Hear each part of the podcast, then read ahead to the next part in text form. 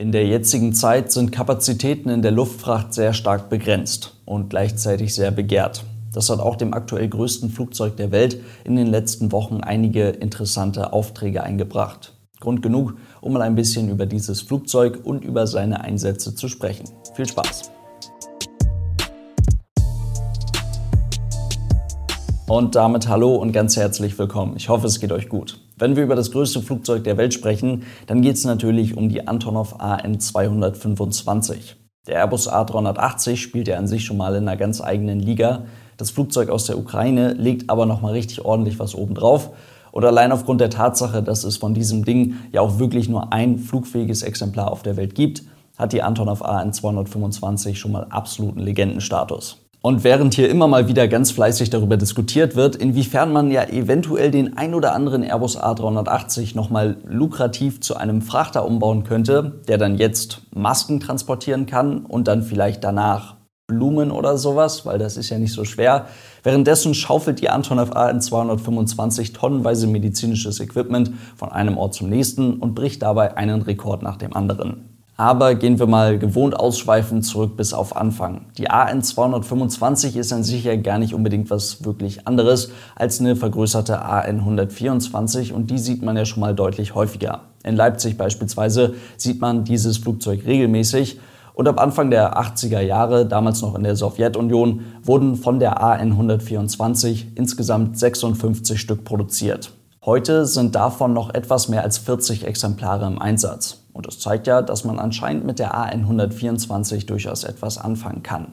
Bei der Entwicklung der AN 225 hat man jetzt ganz einfach gesagt nochmal 15 Meter bei der Rumpflänge und auch bei der Spannweite oben drauf gelegt.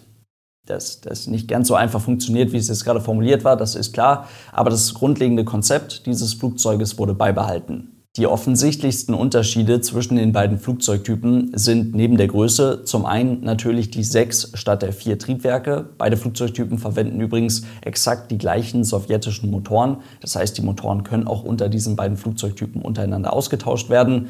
Zum anderen ist es das Leitwerk am Heck.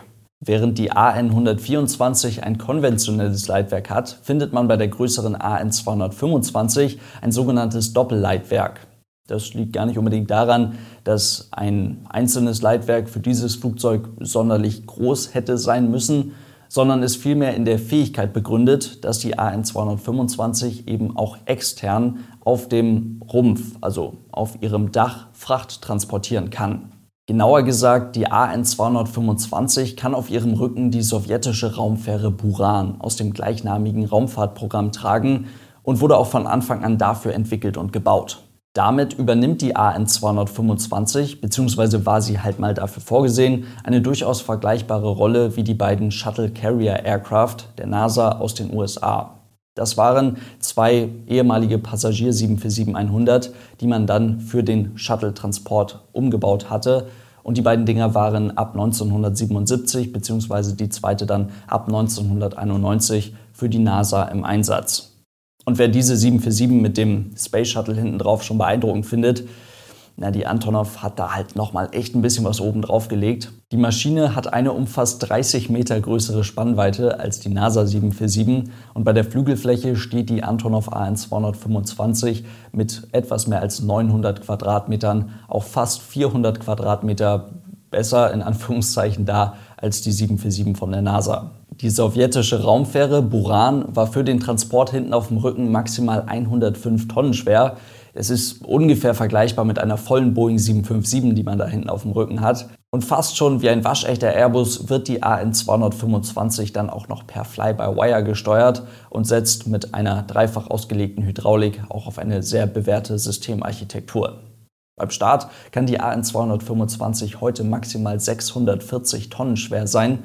Das entspricht so ungefähr einem vollen A380 plus einem vollen A320. Am Boden rollt die Maschine dann mit einem Hauptfahrwerk bestehend aus 28 Rädern, wovon 16 steuerbar sind, was dafür sorgt, dass die Maschine auf einer 60 Meter breiten Bahn umdrehen kann, was ja auch immerhin schon mal was ist. Und das Bugfahrwerk, mit dem sich das Flugzeug quasi hinknien kann, das besteht aus vier Rädern. Die 1,2 Tonnen schwere passende Schleppstange für dieses Flugzeug, Die hat man übrigens, egal wo man mit der Antonov hinfliegt, immer mit dabei. Mit dem Bau dieses Flugzeuges hat man im wahrsten Sinne des Wortes alles bisher Dagewesene auf jeden Fall in den Schatten gestellt. Ändert aber nichts daran, dass die AN 225 nie so wirklich für ihre eigentliche Hauptaufgabe, also für den Transport der eben genannten Raumfähre, eingesetzt wurde. 1988 ist die AN 225 zum ersten Mal geflogen. Da hatte die Maschine ihren Erstflug.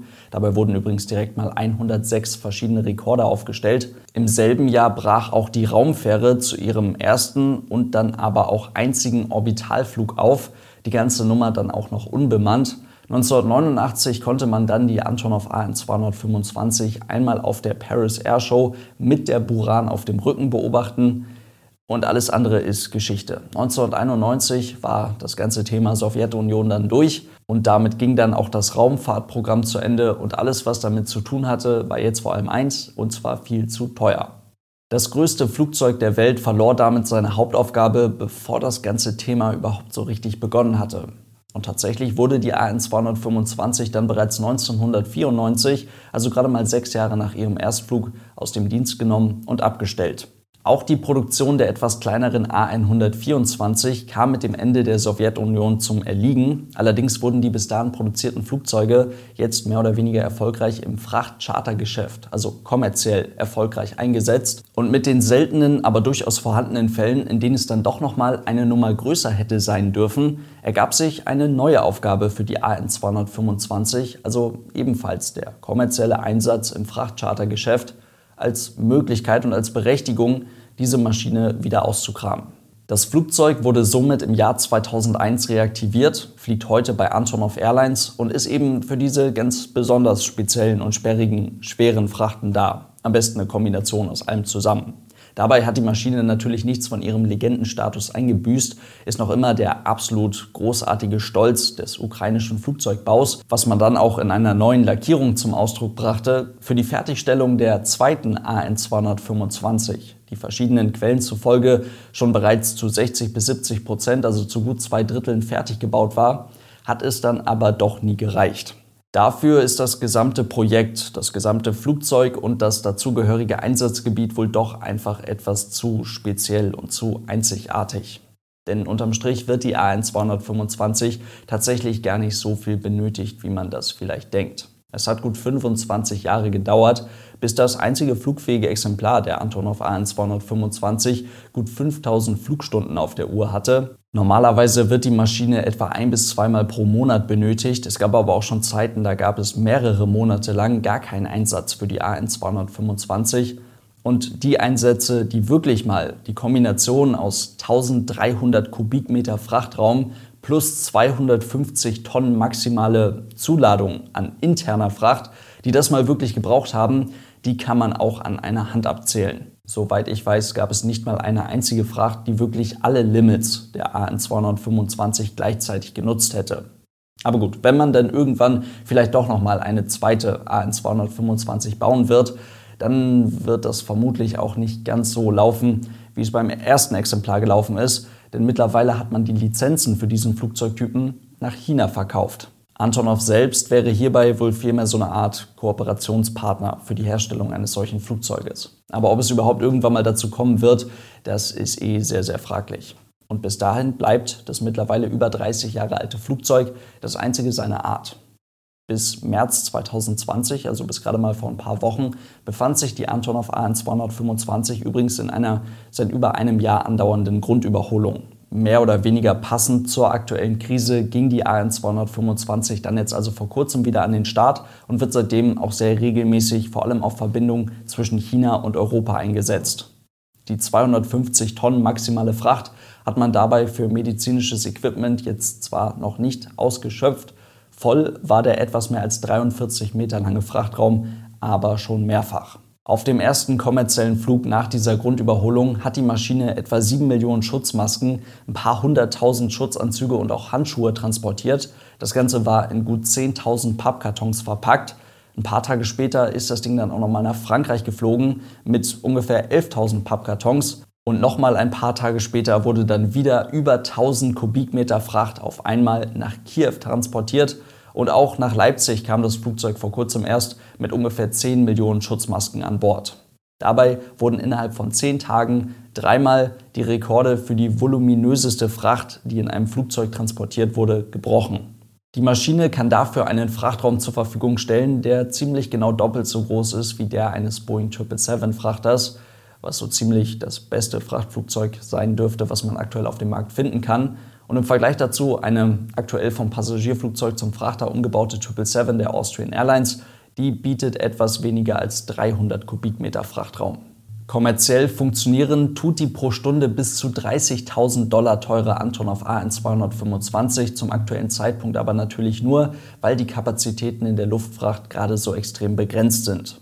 Nur über die Menge einer ansonsten ja recht handlichen Fracht, in diesem Fall ziemlich leichte Pappkartons, lässt sich der Einsatz des größten Flugzeuges der Welt normalerweise nicht rechnen. Diese Sonderaufgabe wird irgendwann in den nächsten Wochen wieder recht zügig verschwinden, spätestens dann, wenn Schutzmasken als medizinisches Equipment auch wieder für den Versand über den Seeweg geeignet sind, so wie in normalen Zeiten auch etwa 90 Prozent aller anderen internationalen Sendungen.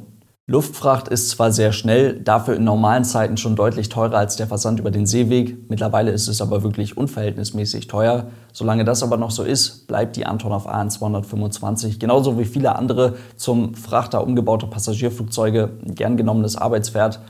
Aber die AN 225 ist zahlenmäßig auf diesem Gebiet auf jeden Fall der Chef. In diesem Sinne soll es das für heute gewesen sein. Vielen lieben Dank fürs Zuhören und dann hoffentlich bis morgen. Tschüss.